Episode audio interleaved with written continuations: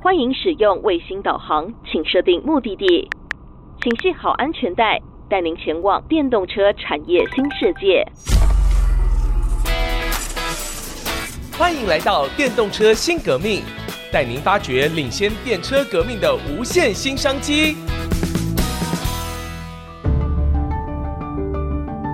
各位听众朋友，欢迎您收听《电动车新革命》这个节目，希望能够陪伴您。挖掘电动车产业的日新月异，我是主持人佘日新。在今天的节目当中，我们非常特别的哈，今天我们有两位的特别来宾啊，分别是汇龙科技的总经理施仰明施总，以及他的副总许宏源许副总啊。我们是不是请施总和副总先跟我们的听众朋友问好？佘院长你好，我是汇龙科技总经理施仰明，大家好。呃，佘院长大家好，我是汇龙科技副总经理许宏源。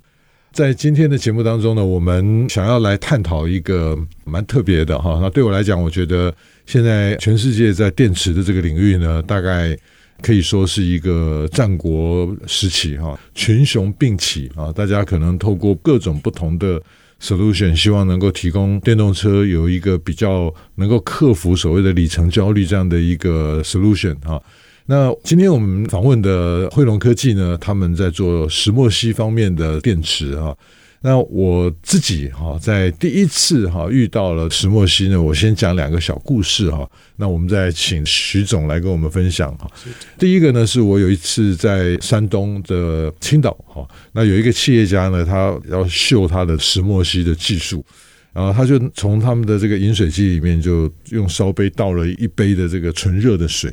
然后呢，他放了两只啊，两只看起来长相差不多的东西啊，金属棒啊。那一个呢，他叫我放下去之后，然后他让我两只手去摸哈。那一一只手呢，摸下去以后没有感觉，另外一只手一摸下去就很烫很烫很烫。他告诉我说没有感觉，那个是传统的不锈钢，整个在热的这个传导上面是非常缓慢的哈。那另外一只呢，哇，一摸下去就很烫了，就是石墨烯 coating 的这样的一个金属棒哈。那这个是第一个，我想跟大家在今天开场谈石墨烯之前呢，跟大家分享一个我在中国大陆的一个经验。那另外一个经验呢，是我十四年前我带了一个团队到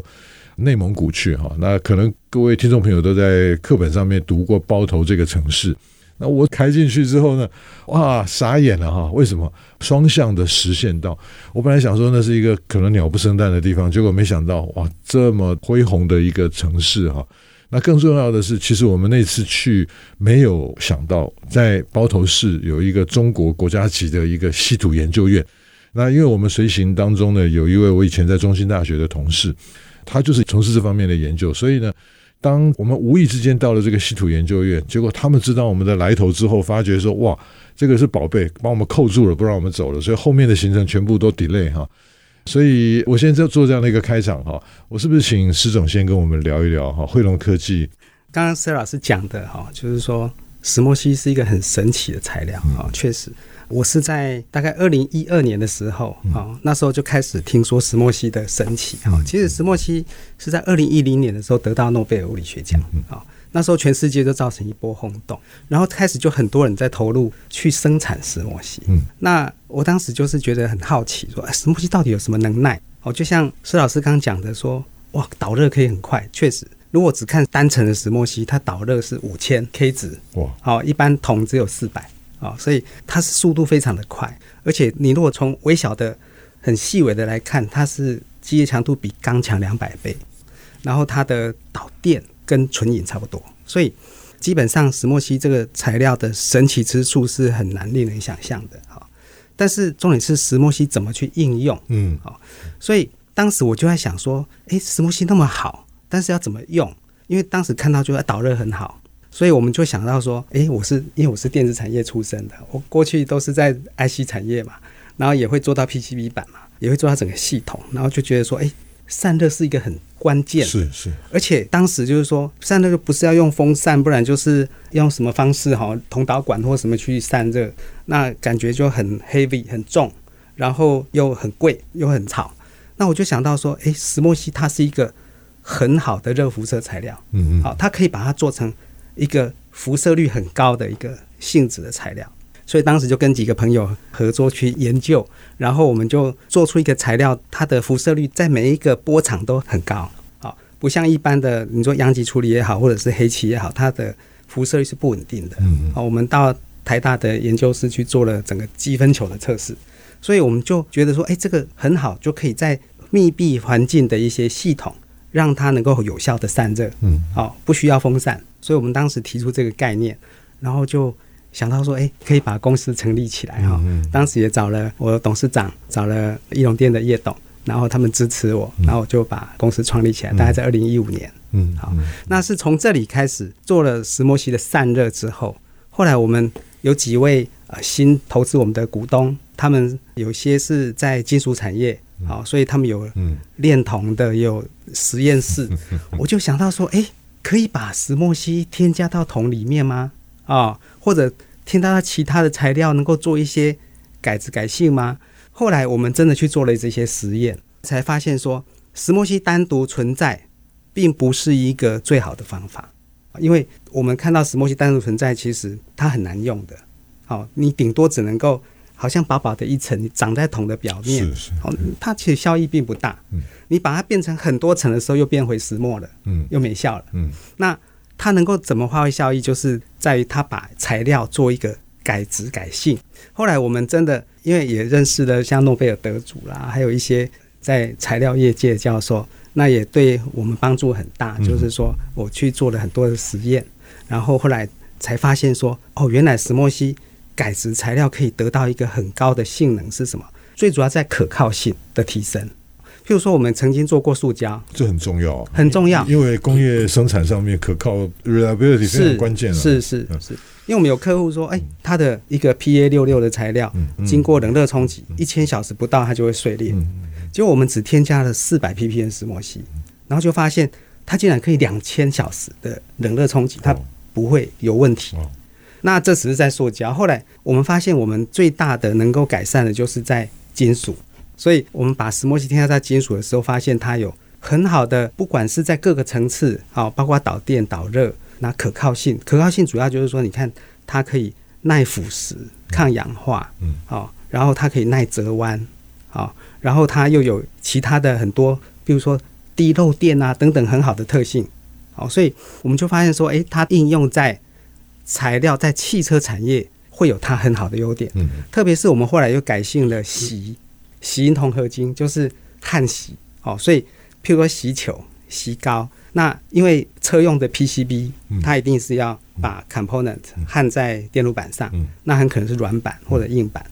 但是车子就不断在震动，哦，所以那个震动的过程，你能不能维持它的一个可靠性？但是我们把锡改性之后，我们就发现，哎，它的拉力推力增增加了，而且它的 这么神奇，对，而且它的导热也增加了，嗯，特别的是它的 IMC 减少，嗯，什么是 IMC？就是锡跟铜界面会渗透、会腐蚀的那个一个界面，它会变薄，也就是说，它可以让它的寿命更加的长，不会让它的质量改变。嗯。然后它又可以得到很好的拉力推力，所以它在震动耐摔的实验都会比一般的锡还要好。所以这个就是石墨烯改性会有得到了可靠性的优点，所以我们才认为说，哎，我们可以进车用市场，然后来协助。台湾的一些业者把车用零组件把它做得更 robustic 这样子。所以如果说以定义来看哈，就是以产品核心产品来看，汇隆科技应该是一家材料公司，是这么讲，没错。所以它是可以辐射到所有的应用上面，就是只要你在这个热的领域上面哈，是有一些机会的话呢。其实我们现在看到很大的就是能源哈，能源因为其实我们看到它在传导的过程当中，其实你可能在源头的时候是一百，结果一下子就不见了。对，好，那所以就就变得很耗能，啊，就好像这里面不管电阻啊、热阻啊各种的因素，那所以呢，在这样的一个状况当中，石墨烯的出现，就刚刚你也提到，它不仅仅是表面的涂布，它可能就变成是多层的设计的时候，它在改性石墨烯改性各种材料上面都有非常大的可能性，是是。那我们节目先进行到这个地方休息一下啊，稍后我们继续再来和汇龙科技的施总还有许副总来聊天。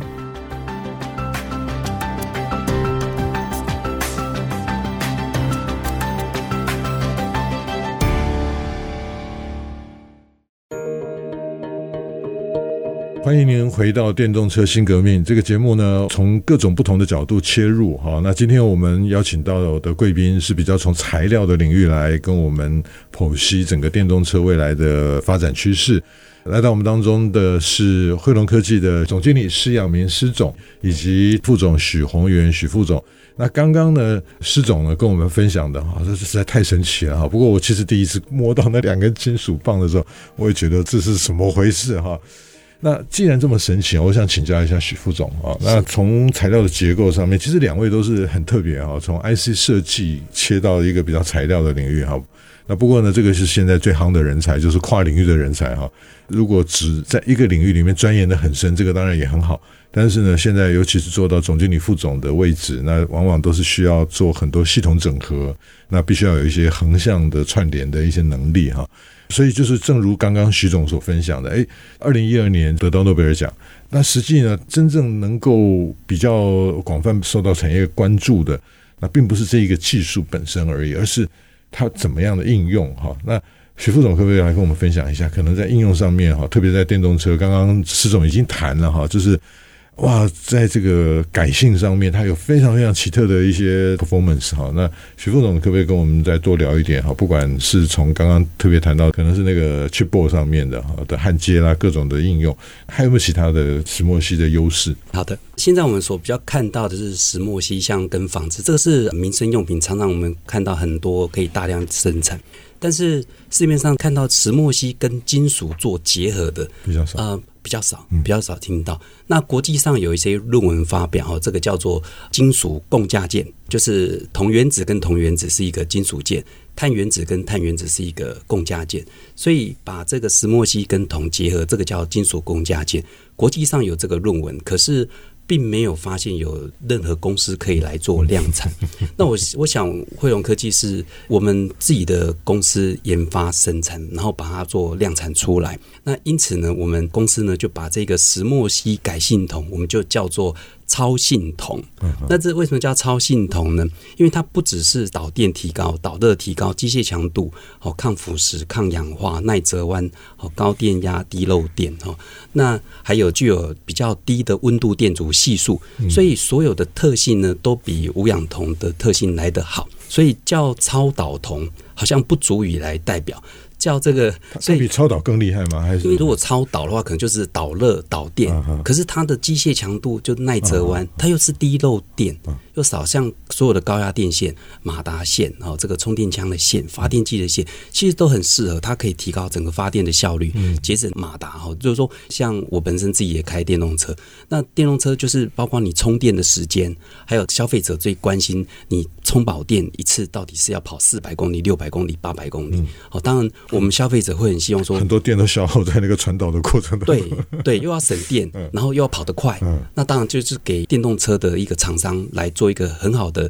材料的应用，可以导入，所以我们才因为这样子呢，我们才命名它叫做超性铜。哦，超越不是只有导而已，还有所有其他的性能。对对对对对，对对，我们发现的确是所有的特性都上来，太神奇了哈！多年前哈，其实金属中心哈，我们在谈材料的时候，经济部有一个财团法人在高雄哈，金属中心他们曾经做了一系列有关于超临界的哈。那这个超好像蛮厉害的哈，这个超临界跟超性同这个中间，可不可以再跟我们谈一下它中间的到底异同？它就是其实在它的那个属性上面超越，对，超越它的临界了。超越临界点，我们应该这样有一个比喻，就是说以导电率来讲，国际退火铜的导电率我们叫做 IACS 啊，IACS 的表示纯铜是百分之百。那目前我们所知道就是金属导电率最高的是银，银的导电率也只不过是。一百零六 percent，好，IACS 是指的国际退火铜的标准，好，这 International Annealing Copper Standard。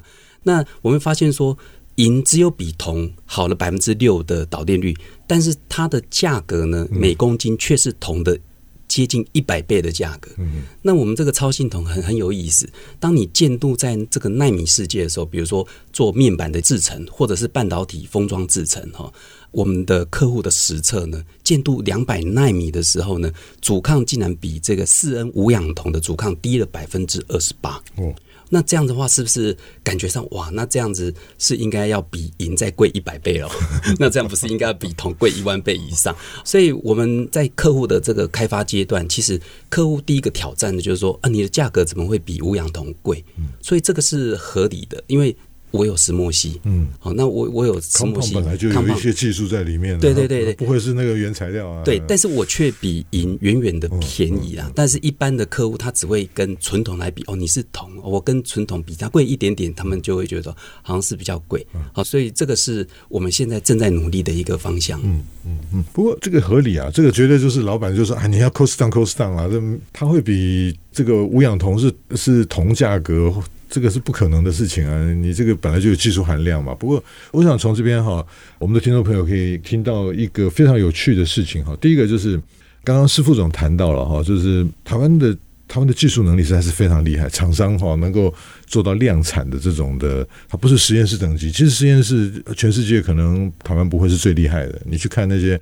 欧美的实验室，甚至东欧哈，在很多在前苏联的那些实验室。在金属加工方面，不见得会输给台湾，但是呢，一旦要开始量产的时候，要开始 scale up 的过程当中，其实这些实验室就破功了哈。那台湾在这个部分呢，其实是非常非常有优势哈。那另外一个，刚刚施副总我从您那边学到的哈，就是台湾的业者哈，常常就是第一个，就是因为他有竞争力的一些考量，所以他就是说啊，那我就是台湾可能已经做了几十年的这种 cost advantage 的事情。那这件事情呢，我要特别在这边呼吁哈，就是我们真的要去追求高附加价值哈。你要去看到的那个是性价比，那但是那个价不是你的重点，而是性才是你的。正好就刚刚讲到超性铜，那就是哇，如果刚刚呃两位哈，这个在休息之前施总谈的，跟刚刚这个副总所谈的，如果他在这些量化的数据上面都有这么卓越的表现的话，事实上你不能用价格哈，这个实在不是重点了哈。那如果说从这样子观点来看的话，哈，就是副总可不可以再跟我们阐释一下哈，在实际如果说应用在刚刚其实施副总已经谈到了，比如说在这个 chipboard 上面的，我最近一直很好奇哈，就是 wire harness，就是很多连接线，在未来你们的应用会怎么样的来改变这个产业？其实可以分这个有线跟无线哦。如果以有线的话，像的确我们已经有出货给像。澳洲大型的采矿电动车、大型电力输出线，那客户的反馈就是说，如果用一般的这个铜呢，它可能因为它的功率很高，可能一个月就会熔断掉。石墨烯一个月就断掉，这是客户的反馈。然后，当然我们并没有直接去看到它的数据啊，因为有些是贸易商在到这个澳洲的终端哈。不过我们在日本客户这边呢，他们也用这个超性铜哈。做一些像 shunt resistor 或者是像类似比较电池跟电池之间的 bus bar 的这个 connector，